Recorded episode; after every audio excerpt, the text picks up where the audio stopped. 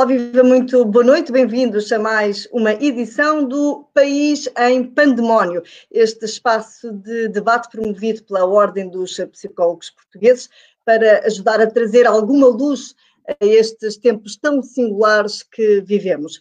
Esta noite o tema são crianças e jovens em pandemónio e comigo está Sofia Ramalho, vice-presidente da Ordem dos Psicólogos e especialista em Psicologia da Educação. Olá, boa noite, Sofia. Boa noite, Cristina. Antes de mais, peço a todos que se juntem a nós eh, nesta conversa. Pode acompanhar-nos através dos vários eh, canais da Ordem dos Psicólogos, o Facebook, YouTube, Twitter e o site da Ordem. Participem, digam de vossa justiça, levantem as vossas questões já começamos a ver algumas pessoas a juntarem-se a esta nossa emissão. Antes de mais, eu assumo como parte interessada nesta conversa, pois, como muitos portugueses, eu estou há mais de dois meses uh, nesta ginástica entre teletrabalho e orientar os meus dois filhos que estão no regime de ensino à distância. E por isso apetece-me dizer honestamente que, para além das crianças e jovens em pandemónio, há também milhares de pais em pandemónio. Não é essa também a sensação que tem, Sofia? Eu partilho esse sentimento e essa experiência consigo, Cristina. Antes de mais, eh, boa noite a todos e sejam bem-vindos. Espero que possam participar aqui connosco também. Eh, é verdade, Cristina, nós estamos, eh, nós pais, também estamos numa situação eh, de, de, grande exigência para nós já há algum tempo, quer a exigência do ponto de vista emocional e tudo o que está associado à situação de, de ter estado confinada em casa e em situação de teletrabalho a acompanhar os filhos em simultâneo. Depois, filhos com diferentes idades eh, que nos podem obrigar a diferentes tipos de experiências. São diferentes desafios diferentes, diferentes desafios, exatamente. Portanto, as crianças pequenas exigem, exigem uma, uma permanência mais constante em termos de presença do adulto. Uh, os, os, jovens, uh, talvez menos um bocadinho do ponto de vista da uhum. permanência física e do, da, da, assistência mais uh, física em termos da vigilância em si também. Exatamente. mas por outro lado tem outro tipo de exigências do ponto de vista mais emocional, da comunicação, da gestão de regras, da gestão de conflitos, e, eles próprios também estão a passar por situações que são exigentes do ponto de vista emocional, portanto também passaram por situações... É para eles também recebem muito dessa alteração da rotina deles. Sim, eles também sentem bastante essa alteração, sobretudo eh, porque na adolescência eh, há uma prioridade muito grande para a relação com os pares e é algo que fica mais condicionado eh, numa situação de confinamento, não é? Portanto, eles acabaram por ter que recorrer mais vezes às redes sociais, mais vezes a, a outras possibilidades de comunicação à distância, eh, mas isso não substitui os contactos presenciais e as necessidades de socialização e até de estar em grupo com os amigos. Sofia, hum, nós já levamos aqui uns dias de regresso hum, das crianças às creches, o pré-escolar está, está para breve, hum, os jardins de infância o que é, que é possível fazer de balanço nesta altura relativamente aos receios que os pais tinham, a forma como as, as decisões foram tomadas? O que é que é possível, uh, que balanço é que é possível fazer neste momento? Eh, de facto, eh, a abertura das creches é foi agora no dia 18, é mais ou menos recente. Eh, nós percebemos que o medo, de facto, era o receio dos pais, a ansiedade face a como é que as coisas iriam correr, aconteceu e ainda acontece. Portanto, há crianças uhum. pequenas que ainda não regressaram à creche, à creche. Os jardins de infância e pré-escolar só abrem agora no dia 1 de junho, portanto, há decisões também a tomar, há famílias que estão preocupadas com isso, mas as, as crianças que, portanto, o número de crianças que regressou às creches inicialmente foi mais reduzido, estávamos a falar às vezes de 4, 5 crianças para, para grupos maiores, Uh, e durante esta semana houve um, um, uma, uma, espécie de uma progressiva dessensibilização, portanto, uhum. e os pais uh, foram ganhando mais alguma confiança, foram percebendo que as coisas poderiam uh, correr melhor e foram progressivamente aumentando o número de crianças presentes em situação de creche. Ainda assim, é um número ainda reduzido, mas também há aqui um conjunto de circunstâncias que podem estar a, a, a impedir de, a ida, ainda, o regresso às creches. creche. De qualquer das formas, foi uma decisão difícil para, para os pais que já a tomaram, é uma decisão ainda difícil para aqueles pais que ainda não tomaram essa decisão, porque obriga sempre a ponderar aqui um conjunto de fatores muito grande, não é? Exato. Por exemplo, Uh, Eu diria a saúde física versus a saúde mental, por exemplo, das próprias crianças ou dos pais. Ficou-se quanto grau também de, de exaustão? Sim, quer dizer, os pais, é possível que os pais eh, estejam a acusar alguma situação de, de stress e de desgaste.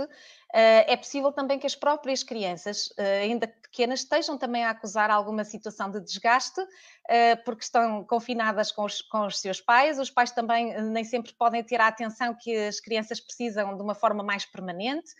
Uh, e é possível que as próprias crianças estejam a precisar, uh, algumas crianças estejam a precisar de regressar à, à creche uh, ou ao pré-escolar, neste caso, e, de, e também estar com os amiguinhos numa situação de partilha, estar com as educadoras, que são outras figuras de referência que não os pais, uhum. portanto, adultos de referência que não os pais ou que não os avós, e que também as crianças precisam para diversificar um pouco as suas relações.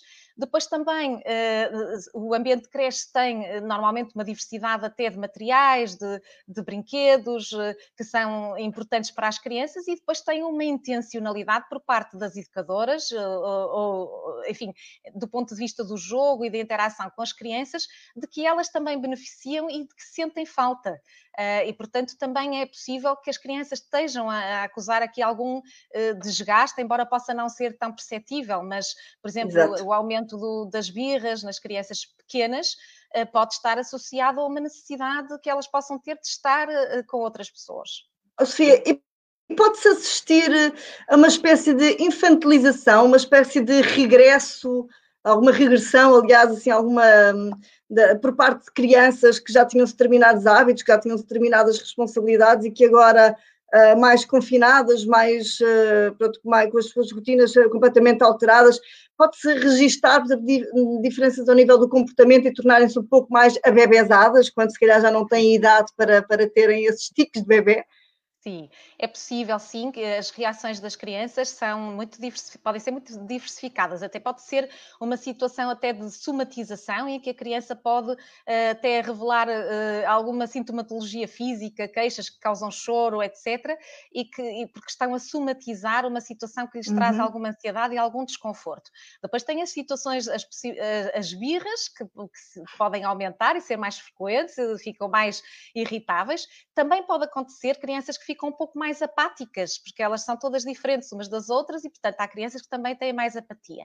As regressões eh, de que a Cristina está a falar, nomeadamente, por exemplo, crianças que já tinham feito o desfralde e que possam uh, ter voltado a, a, a, ter dificuldades na autorregulação do controle do, do, do, do, dos esfíncteres, não é? Uh, e, que, e que também possam apresentar aqui algum tipo de regressão, quer deste, deste ponto de vista, quer até do ponto de vista de alguns comportamentos e, e portanto, requerer ainda mais mais do que aquilo que é habitual para a idade delas, a presença dos adultos, uh, para eh, a presença constante dos adultos e evidenciar uhum. menos autonomia do que aquilo que evidenciavam antes. E, e como é que os pais devem agir uh, nesses casos? Com a maior tranquilidade, imagino, mas há algumas uh, fórmulas secretas? Sim, alguma tolerância é importante. Depois, também é importante fazer aqui a gestão aumentar a, a, a previsibilidade eh, que, que, se oferece às crianças. Por exemplo, eh, tornando a introduzir, no caso de ter havido aqui algum, alguma desregulação no que diz respeito às rotinas, voltar a reintroduzir rotinas e ser um pouco mais disciplinados na gestão destas, destas rotinas, vai trazer também mais segurança à criança e vai dar mais conforto. Por outro lado, também, por exemplo, estipular aquilo e ensinar a criança a perceber quais são os momentos lúdicos de interação com, com os pais e quais são os momentos em que uh, uh, os pais não precisarão de estar tão presentes. E, portanto, se habituarmos as crianças a isto, em determinado tipo de horários que possam ser mais ou menos regulares e previsíveis todos os dias, isto vai também acalmar um bocadinho mais as crianças.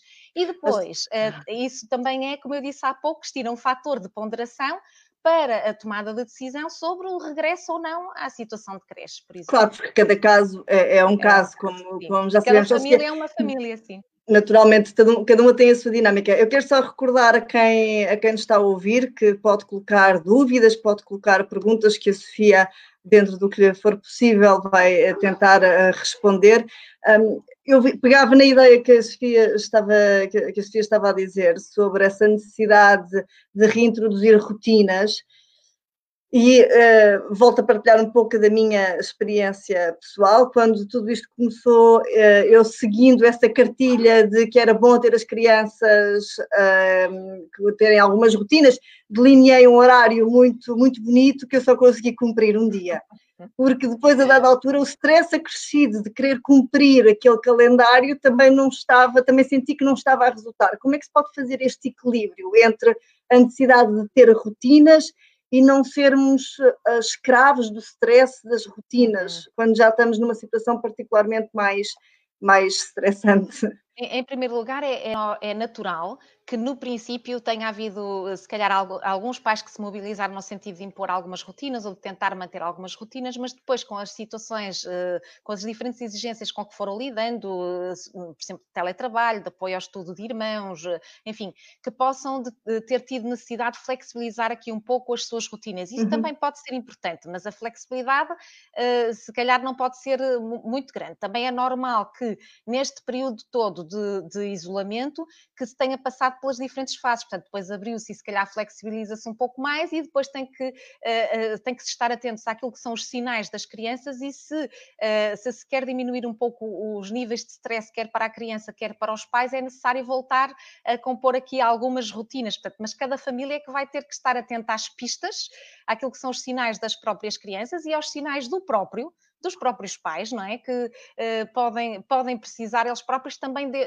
reorganizar rotinas, portanto, não estamos a falar só das rotinas relacionadas com, com a educação dos uhum. filhos e o acompanhamento dos filhos, mas rotinas para si próprios, quer face ao trabalho, quer até uh, face à necessidade de ter um tempo para si próprio ou, ou ter claro. um tempo um pouco mais lúdico uh, para sair na zona, em determinadas zonas e com as devidas proteções, agora com o desconfinamento encontrar aqui também outras alternativas, mas tentar uh, ir estando atentos aos próprios sinais e aos sinais da, das crianças.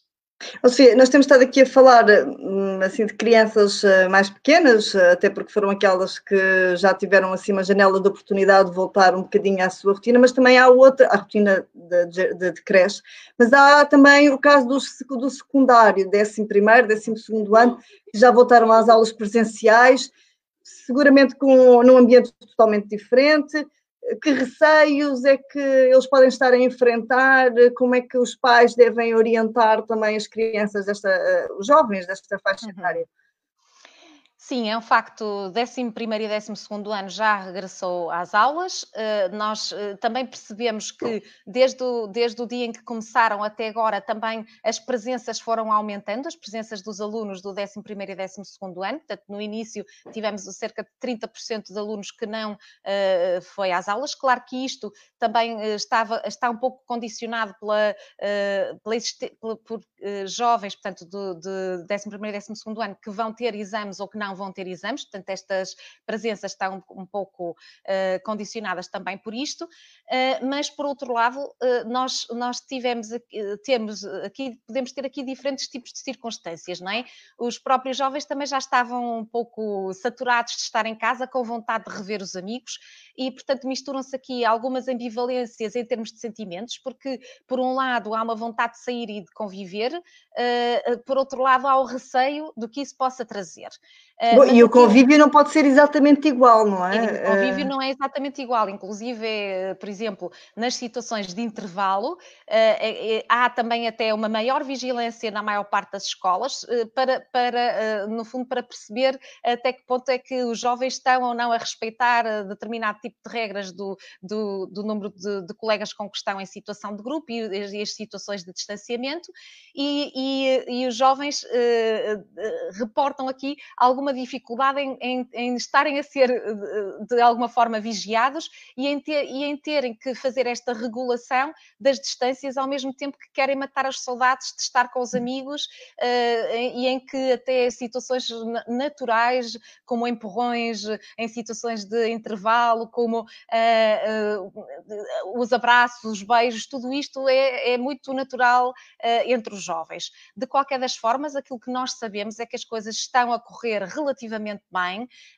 que, quer por parte das escolas, no sentido de dar resposta às necessidades e à necessidade de oferecer segurança e de, de, oferecer, enfim, de cumprimento das regras, quer por parte dos jovens que, que estão muito orientados também, muito preocupados com as questões do bem-estar e, que, e que tentam cumprir estas regras e ao mesmo tempo aproveitar das uhum. situações de interação social. Não quero com isto dizer que não haja jovens que também estão a ter dificuldade nestas mudanças, porque uh, saem de casa e de ambientes uh, que possam ter passado por situações de, de, ambientes controlados e possam ter passado por situações também bastante difíceis do ponto de vista familiar, não é? Nós, nós temos, podemos ter situações em que as famílias passaram por situações de stress grande, por exemplo, situações de layoff, de desemprego, de conflitos familiares que são normais quando estão todos numa mesma casa, de até situações que possam acontecer de conflitos entre casal, mas que também afetam os jovens,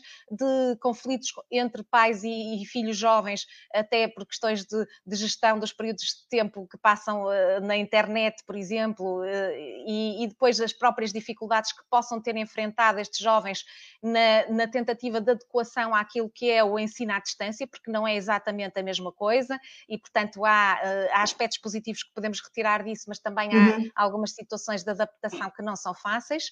E depois ainda temos, e depois também estamos aqui a falar de jovens que podem estar perante uma situação de realização de exames, portanto, que estão em situação de realização de exames. Já por si uma uh, situação de stress? Portanto, uma situação de stress e de ansiedade, com mudanças de regras a esse nível, que também gera ainda mais stress e mais dúvidas e mais incertezas sobre o que é que vai acontecer, para além dessas incertezas em relação ao futuro, e que já se estão a ver também perante uma possibilidade de mudança de contexto, não é? Porque, ou porque vão passar por uma situação de formação profissional, ou porque vão passar para uma situação de ensino superior ou porque até vão passar para, uma, para situações de mercado de trabalho. Portanto, nós temos aqui diferentes tipos de possibilidades e que também são geradores de ansiedade. Há decisões uhum. para tomar, as decisões também implicam uh, alguma ansiedade e, e, há depois as, as, necessidades grandes que têm de socialização e de poder partilhar tudo isto com os amigos e haver ainda alguns constrangimentos nestas dimensões sociais. Oh, Sofia, deixe-me interromper porque já temos aqui também vários, eh, várias reações aqui na nossa caixa de comentários. Aqui a Patrícia Pires, eh, que refere que tem um filho de 4 anos, que no caso dele o filho está a adorar estar com os pais, portanto, aqui um feedback muito positivo deste, deste confinamento. Um, a Fátima Seixas, que diz que considera que foi uma fase importante para os filhos conviverem com os pais ou vice-versa, mas uh, temos também aqui Helena Correia com uma questão muito uh, pertinente, já a tirar para o próximo ano letivo, a Helena Correia pergunta como ajudar na transição do primeiro para o segundo ciclo no contexto de confinamento, ou seja, aquela, aquela situação em que os meninos estão a terminar o quarto ano, muito, muito possivelmente, em muitos casos, poderão mudar de escola para iniciar então o segundo ciclo, o quinto ano, noutro estabelecimento de ensino. Como é que se pode ajudar crianças que estejam nestas circunstâncias? Em primeiro lugar, relativamente ao primeiro comentário, uh, também uh, nós aqui estamos a falar de situações que possam ter trazido para as famílias algum stress, alguma ansiedade, alguns conflitos uh, e tudo mais, mas, mas, há também situações e relatos como, como o que foi feito aí, de, de, de, maior proximidade entre pais e filhos, que esta situação também trouxe oportunidades de maior proximidade. Isso também é importante e é positivo de realçar. devemos ter é, alguma cautela para ter tentar perceber e distinguir uh, se uh, realmente as crianças estão bem estão efetivamente bem, uh, ou se uh, estão a precisar também de ser um pouco trabalhadas nas questões da autonomia, porque podem precisar, podem parecer bem, porque toda a criança pequena que está com os pais está naturalmente muito bem, mas depois também pode precisar de outro tipo de estimulação. Isto são questões que têm que ser avaliadas por cada família, mas é um facto que há famílias que viveram este período uhum. com, com, com, a sentir maior proximidade e mais bem-estar na sua família, também é importante reforçar isso. Uh, no que diz respeito às questões da transição do quarto para o, o quinto ano, neste caso de escolaridade, uh, são, são, transições que não são fáceis, podem não ser fáceis, depende muito também de cada criança. No entanto, nós temos que ver aqui que há uma questão que, que, diferencia bastante aquilo que é o primeiro ciclo do segundo ciclo, que é a, passagem da monodocência para a pluridocência. E podemos Exato. ainda ter aqui associada uma situação em que a criança possa ter que mudar de escola, porque há, há, há, primeiros ciclos que depois não têm continuidade para o segundo ciclo, e portanto isto vai trazer aqui algumas exigências para as crianças e também para as famílias. Eh, aqui eh, é importante fazer-se e, e, e contactar com a escola para se gerarem aqui planos de transição também. Portanto, independentemente das crianças uh, uh, não estarem presencialmente na escola, há coisas que podem ser feitas à distância.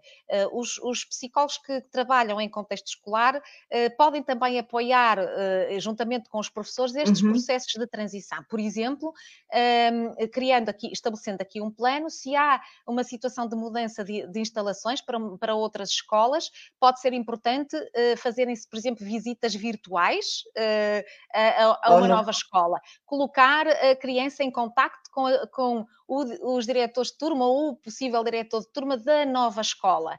Uh, colocar uh, uh, em contacto, a, portanto, a criança que está em contacto com o seu professor titular no quarto ano de, de escolaridade, também perceber e trabalhar se isto, o professor, por exemplo, com o psicólogo, trabalhar no sentido de mostrar quais são as diferenças e as semelhanças nesta transição de, do, do quarto ano para o quinto ano. Que disciplinas é que vai ter? Qual é a associação entre essas disciplinas do quinto ano e e as áreas disciplinares que são trabalhadas no quarto ano de escolaridade, porque há uma sequência e é importante que as, eh, que as claro. crianças percebam essa sequência. Que não, é uma, que não é um corte brutal, quer dizer, que existe uma sequência. Exatamente, e, e como é que isto vai, como é que vai ser, como é que vai funcionar, como é que vão organizar o seu trabalho.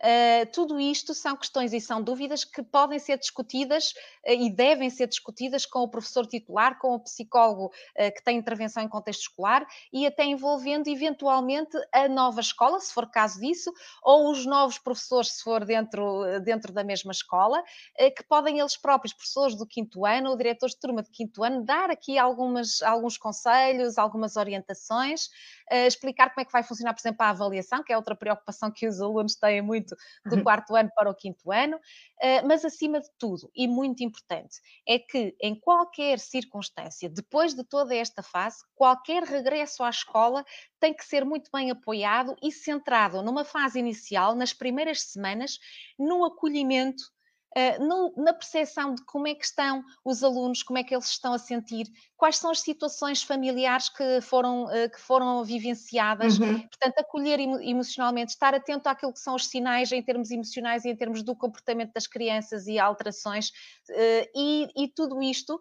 associado a uma situação de transição para uma nova escola, para novos professores, enfim, novos espaços, tem que ser ainda melhor acompanhado. Portanto, o Exato. arranque é um arranque de acolhimento e, de, e de, em que os professores vão ter um papel muito importante também depois no acompanhamento nessas primeiras semanas. Exatamente. Muito mais centrado nas questões sociais e emocionais e menos centrado nas questões de currículo.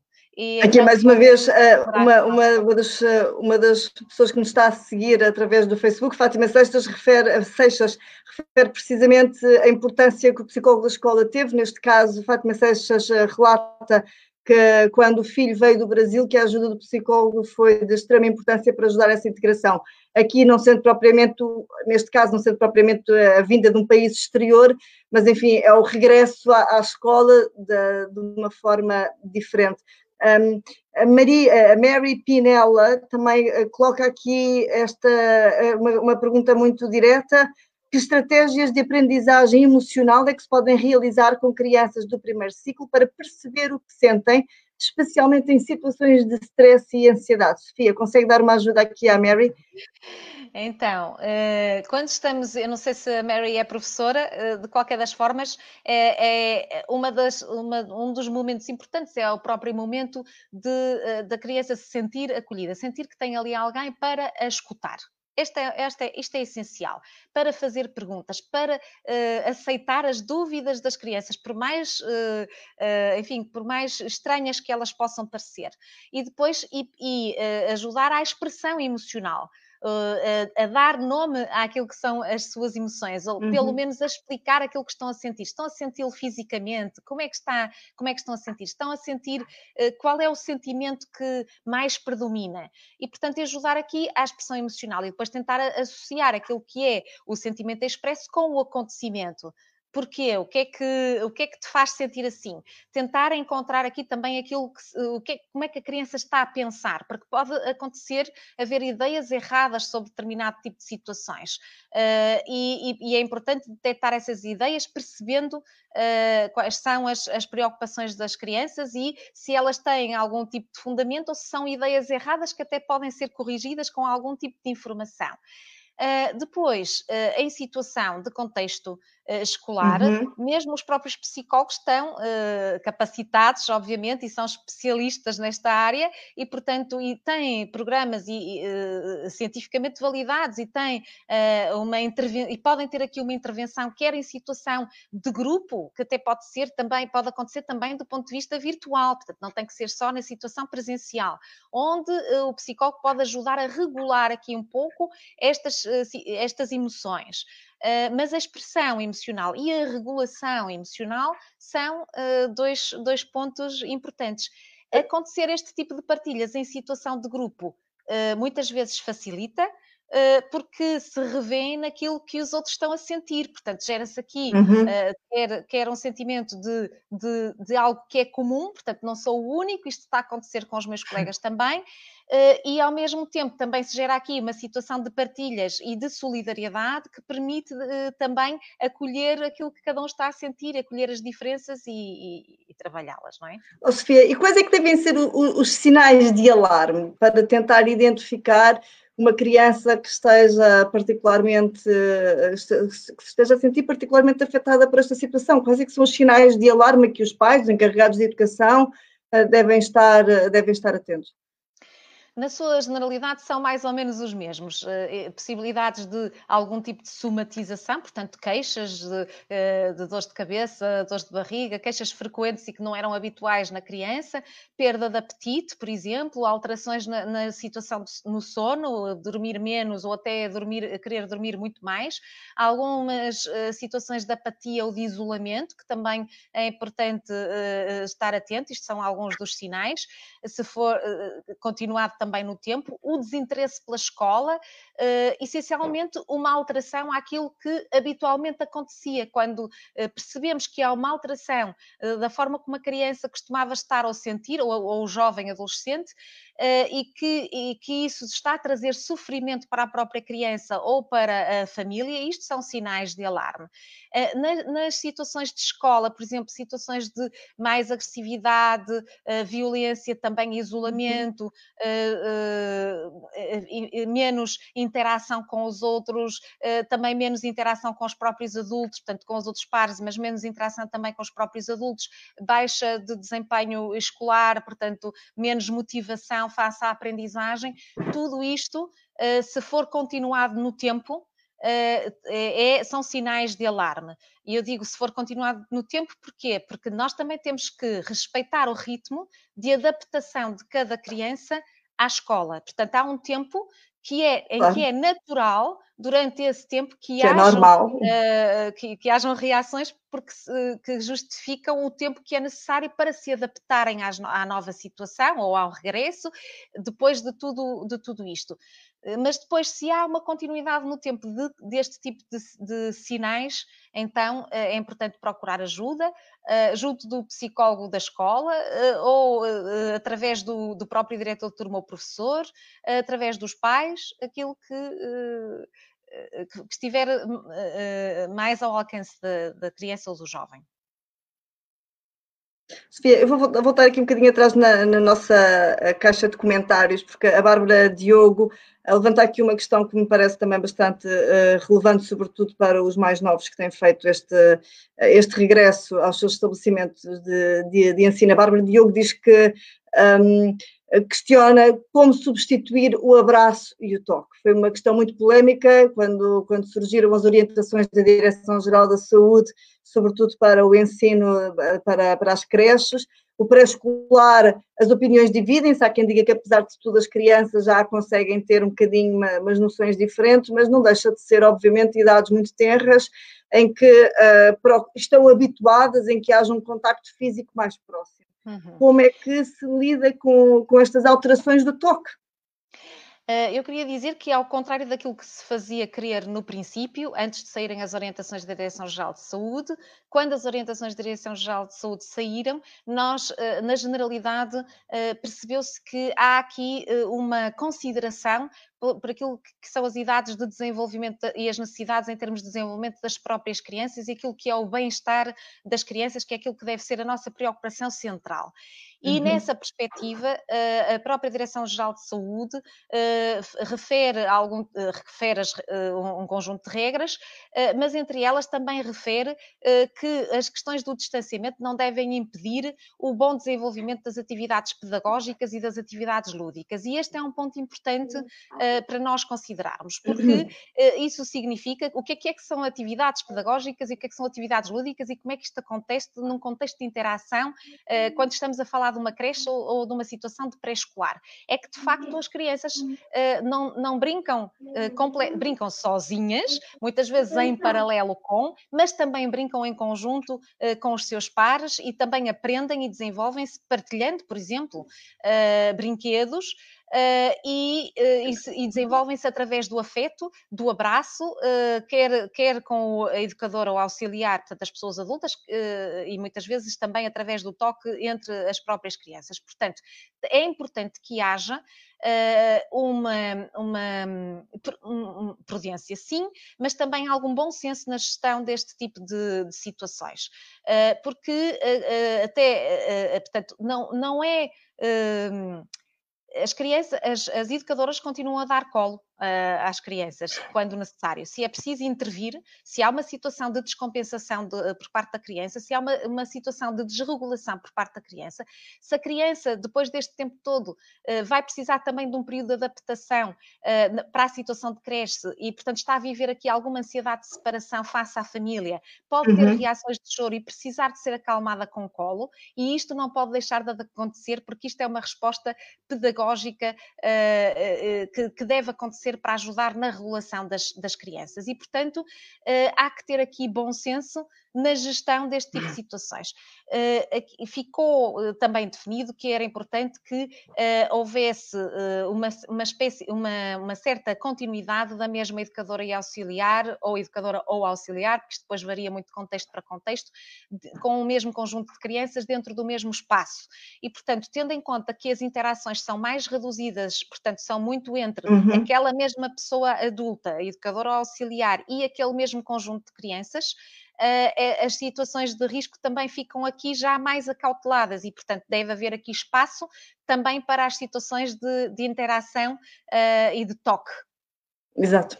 Uh, Sofia, uh, aqui na nossa caixa de comentários aparece uma, uma dúvida, uma experiência da Raquel Queiroz, que muito possivelmente não será a única e, portanto, acho que poderá responder também a várias, a várias outras situações semelhantes. A Raquel conta que a filha fez cinco anos em confinamento e que sempre que sai, um, portanto, estiveram obviamente muito tempo em casa, e sempre que sai, uh, refere que tem dores de barriga. A Raquel diz que tenta desvalorizar e dizer que vai passar, mas que, no entanto, está com algum receio que a filha rejeite o regresso ao pré-escolar. Que comentário é que merece esta situação e o que é que a Raquel pode fazer mais para tentar ajudar a, a filha a lidar com esta situação? Uhum. Portanto, se nós estamos a falar aqui de cinco anos em confinamento, é porque há uma situação uh, muito particular dessa família uh, que, que, fez com que houvesse essa necessidade, por motivos de saúde, com certeza. Portanto, haverá aqui um motivo para que isto tenha acontecido. E, portanto, uh, esta situação é uma situação que é difícil de reverter, que demora o seu tempo a reverter. É muito importante, e uma criança de 5 anos já adere bem às situações de diálogo frequente entre os pais e, a própria criança, entre os educadores e a própria criança, e, e que estas situações de. e que haja de facto alguma, algum receio no regresso ao pré-escolar. No entanto, Uh, vai ter que passar por essa situação. Portanto, se ela puder passar, mesmo que não passasse agora, ou que não passe agora, vai passar em setembro, ou vai passar em outubro, portanto, isto vai ter que acontecer. É natural que haja. A vida uh, vai continuar. A, a, a, vida vai continuar. Uh, é, é importante, neste, neste caso, que, eh, em primeiro lugar, que haja aqui muito diálogo, de, até de antecipação, de treino, uh, por exemplo, com uma criança de 5 anos, através ou de histórias para explicar como é que as coisas vão ser, como é que vai acontecer. É possível que a criança esteja com mais receios, porque depois de uma experiência pessoal que possa ter passado durante algum tempo, ainda passou agora por estes constrangimentos que toda a gente passou, e, portanto, pode ser importante começar a antecipar aquilo que vai acontecer na situação de contexto de sala, por exemplo, em casa, os próprios pais poderem uhum. simular brincando com a criança ou contando histórias, uh, simular aquilo que vai estar a acontecer na situação dela, brincar, por exemplo, a, a, às uh, educadoras e crianças, às professoras, portanto, e, e, e, tentar ensaiar algumas das situações, portanto, o uso de máscara, o, o, e contemplar, inclusive, este tipo de alterações, por exemplo, que há, que há alguns, alguns amiguinhos estão a sentir dor de, de barriga, outros dores de cabeça, mas que isso é natural, porque tem a ver com o medo, portanto, assumir aqui a palavra Exato. medo e e a expressão do medo, que esse medo é natural, mas que com o tempo vão aprendendo também a confiar e a perceber que tudo está bem, que tudo está em ordem, que elas estão bem e que, portanto, as coisas uh, podem uh, e, e vão correr bem com certeza, sim. Uh, Helena Correia uh, fala aqui, uh, traça aqui um, um, cenário que seguramente será familiar a muitas pessoas, que é, que é esta questão das aulas à distância, que tem contribuído para desenvolver competências de literacia digital, um, mas, mas que também, por outro lado, também recorre às tecnologias para entretenimento. E depois, com os pais em teletrabalho e cansados, como fazer a gestão desta utilização da internet pelas crianças e jovens, entre o, entre o entretenimento e as ferramentas e a literacia digital que é necessária para, para esta fase de ensino à distância. Em termos de, das, das, tecnologias, as tecnologias trazem muito mais uh, estímulo e mais ativação do ponto de vista uh, cerebral, não é? Portanto, com, com isto também podem se gerar aqui situações de maior dependência das crianças e dos jovens face às tecnologias. O facto de estarem a trabalhar e, a ter, portanto, sujeitas às situações de ensino à distância, aumenta a sua proximidade com as tecnologias e, portanto, reforça ainda mais este tipo de situações. Uh, e depois ainda temos esta questão que a Helena estava a colocar, portanto, se estão a trabalhar, os pais às vezes também ou, ou, precisam de relaxar um pouco e acabam por permitir. Nós temos que perceber que tem que haver aqui um tempo, de facto, há um tempo que é ocupado por si só com as aulas uh, à distância. Depois desse tempo de aulas à distância, também é importante que haja tempos de contacto com familiares ou com amigos usando os, os, meios tecnológicos. Portanto, isso também vai acontecer. Depois, nós temos, por exemplo, as, eh, as situações do, dos adolescentes eh, que também precisam de estar em interação com os seus amigos. Uh, e, portanto, no meio disto tudo, entre aquilo que é o estudo, aquilo que deve ser o lazer, uh, e que também é importante, e aquilo que deve ser o, o, a forma de contacto presencial que é substituída pelos meios eh, de comunicação à distância, eh, portanto, isto vai ocupar, se calhar, mais tempo do que acontecia antes. Portanto, tudo isto, em, em, termos de uso das tecnologias, vai ocupar mais tempo. Portanto, eh, é muito importante que existam na mesma regras, mas que essas regras sejam ajustadas a estas novas necessidades e que contemplem estes tempos para tudo. Uh, e, e, estas regras uh, devem acontecer e, é, e, e, portanto, em termos de até que horas, uh, até que horas é que podem utilizar a internet, por exemplo. no caso dos adolescentes, é muito importante uma, uma boa comunicação entre os pais e os adolescentes e que possam negociar em conjunto essas regras, porque se as crianças e, os adolescentes se sentirem envolvidos nessas tomadas de decisão, vão uh, cumprir muito mais uh, essas regras uhum. e, e, portanto, isto vai ajudar, a, no fundo, a fazer a melhor gestão possível dessas circunstâncias, mesmo que os pais possam ter que estar no seu tempo dele, no tempo deles, próprios pais, ou a trabalhar. Se houver regras bem definidas, bem discutidas, elas vão ser cumpridas independentemente dos pais poderem precisar de estar a trabalhar ou, ou a relaxar.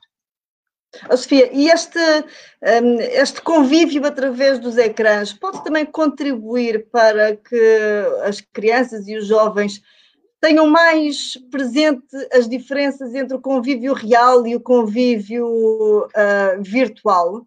Pode, uh, pode contribuir para que haja uma valorização uh, da, dos dois tipos de convívio?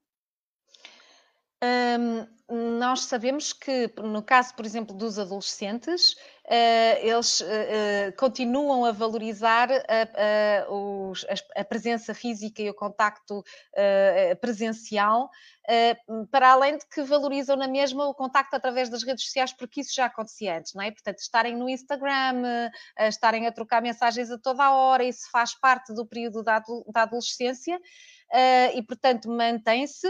Uh, agora, uh, não substitui o contacto presencial, portanto, mas também é importante que nós ajudemos os próprios adolescentes e as crianças a fazer esta transição, ou seja, à medida que puder, puderem acontecer os contactos mais presenciais, à medida em que as crianças vão regressando à escola, também é importante que se possa reduzir aqui um pouco os tempos em, em redes sociais ou de recurso à internet, pela, pelas interações em, em, situação presencial. Ou e, seja, portanto, o que foi feito no confinamento fica no confinamento, é isso?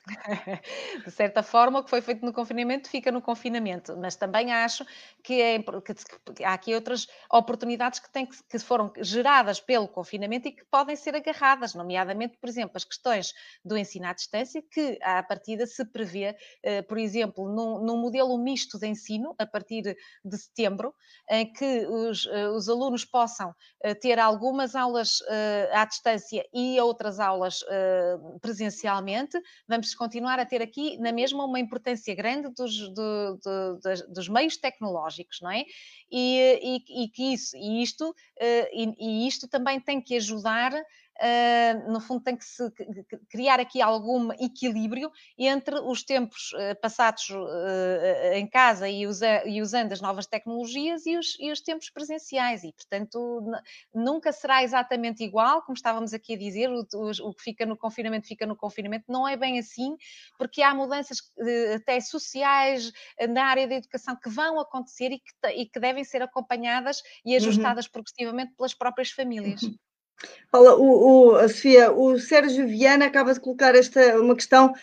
Os jovens sairão mais resilientes desta fase?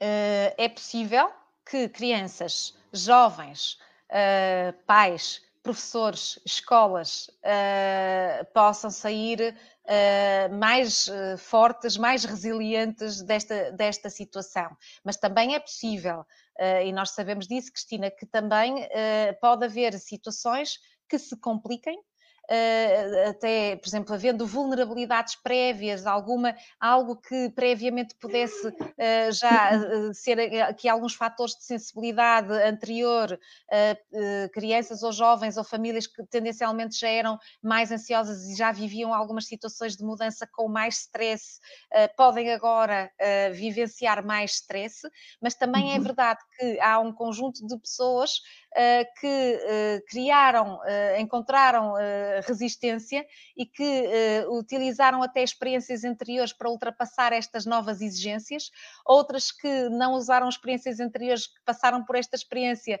mas que conseguiram responder positivamente e adaptar-se e ajustar-se, até descobriram em si forças e, e uh, uh, enfim, uma capacidade de resistir que não conheciam e que, portanto, uh, e que vai, vai seguramente ser uma ajuda para estas mudanças uhum. que ainda podem vir a acontecer e que ainda virão a acontecer.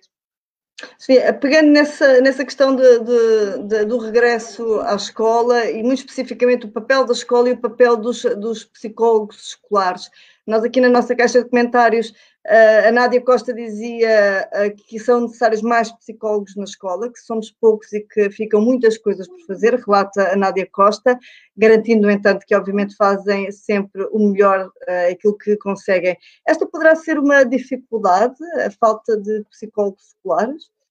Uh, sim, é verdade que se nós estamos a falar de um período que é absolutamente e de, situações que neste momento são situações absolutamente diferentes, portanto, estamos a falar de uma crise pandémica e, de, e estamos a falar da necessidade de se acolher esta crise e este regresso às aulas. E quando falamos em acolher este regresso às aulas, do ponto de vista emocional, estamos a falar de acolher as crianças, de acolher as crianças hum, hum, com as suas famílias, portanto, as famílias também, uh, elas próprias passaram por situações difíceis difíceis e, portanto, isso também interfere com aquilo que venha a ser o ambiente da escola. E depois também estamos a falar dos próprios profissionais da escola, que poderão manifestar situações também eh, de, de, de stress, de ansiedade e dificuldades de adaptação uh, anteriores e de adaptação ao regresso à própria escola, e neste caso os psicólogos têm um papel fundamental uh, na criação de ambientes que proporcionem este acolhimento e que proporcionem o bem-estar social e emocional de todos os agentes da comunidade educativa, portanto, alunos, pais, professores, enfim, todos os agentes da comunidade. E para isto, numa situação destas, sobretudo uh, em, em, determinados uh, uh, grupos de escolas e tendo em consideração o tanto que os psicólogos têm em termos de diversidade de trabalho e diversidade de faixas etárias com que trabalham, a diversidade de situações em que intervêm, uhum. é evidente que é possível que os psicólogos não estejam em número suficiente para poder ajudar a responder a, a, responder a esta situação de regresso. Já, ainda não falei aqui, mas também é importante, porque os psicólogos também podem ter um papel importante, por exemplo, na adequação das, das metodologias de ensino-aprendizagem uh, à distância. Uh, e se nós falamos de possibilidade de modelos mistos, os psicólogos aqui também podem ter um papel importante de articulação com os professores e com os órgãos de administração e gestão escolar, não só no acolhimento e na componente do bem-estar e saúde psicológica nas escolas, como uhum. também depois na, nas questões de ensino-aprendizagem uh, e, e, de desenvolvimento dos alunos, das questões de motivação, de, de, de, de, trabalhar também aqui um sentido de pertença à escola e de, e de e de comunidade, vá, eh, uma nova comunidade eh, que vem de uma circunstância muito específica uhum. e os psicólogos são muito poucos para tanto que há para fazer, é um facto. Sofia, nós estamos aqui a entrar na reta final da, da nossa conversa, mas não queria terminar sem antes lhe perguntar, e vai um bocadinho uh, ao encontro daquilo que estava, que estava a dizer, que é que lições é que nós tiramos uh, desta, desta fase, não é? Que novos desafios, que perspectivas futuras para, para, para o ensino, para a aprendizagem, que lições é que nós uh, conseguimos então retirar deste, deste tempo?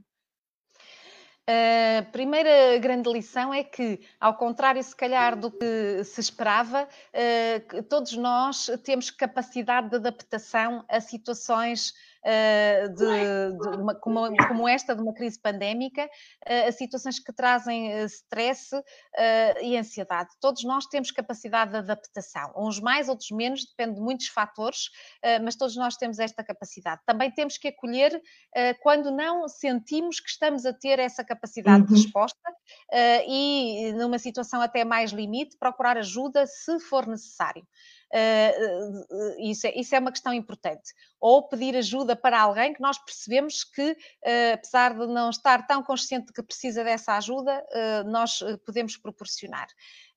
mas é um facto que existe mais resiliência do que aquilo que se pensava, uma resiliência dos próprios indivíduos, portanto, da própria criança e da, dos próprios pais, a resiliência das próprias famílias, a resiliência das escolas e das comunidades, portanto, e nesta perspectiva é, é, possível uh, uma adaptação às novas situações uh, e nós temos é, ritmos diferentes uns dos outros, mas estamos preparados para esta adaptação. e, e quando não estamos, também devemos, de facto, pedir ajuda. e isto também é, um momento, é, é importante. Acho que é uma ótima mensagem final, essa, esse ponto de vista positivo de, que sai deste tempo de confinamento. E agradeço a todos os que nos acompanharam através dos uh, vários canais da Ordem dos Psicólogos. Agradeço uh, pessoalmente à Ordem dos Psicólogos esta oportunidade deste serão tão bem passado. Daqui a 15 dias este espaço de debate está de volta. Esperemos que o país um bocadinho menos em pandemónio, mas seguramente ainda com muitas perguntas por esclarecer. Muito obrigada e desejo a todos a continuação muito boa noite. E obrigada. Obrigada, Sofia.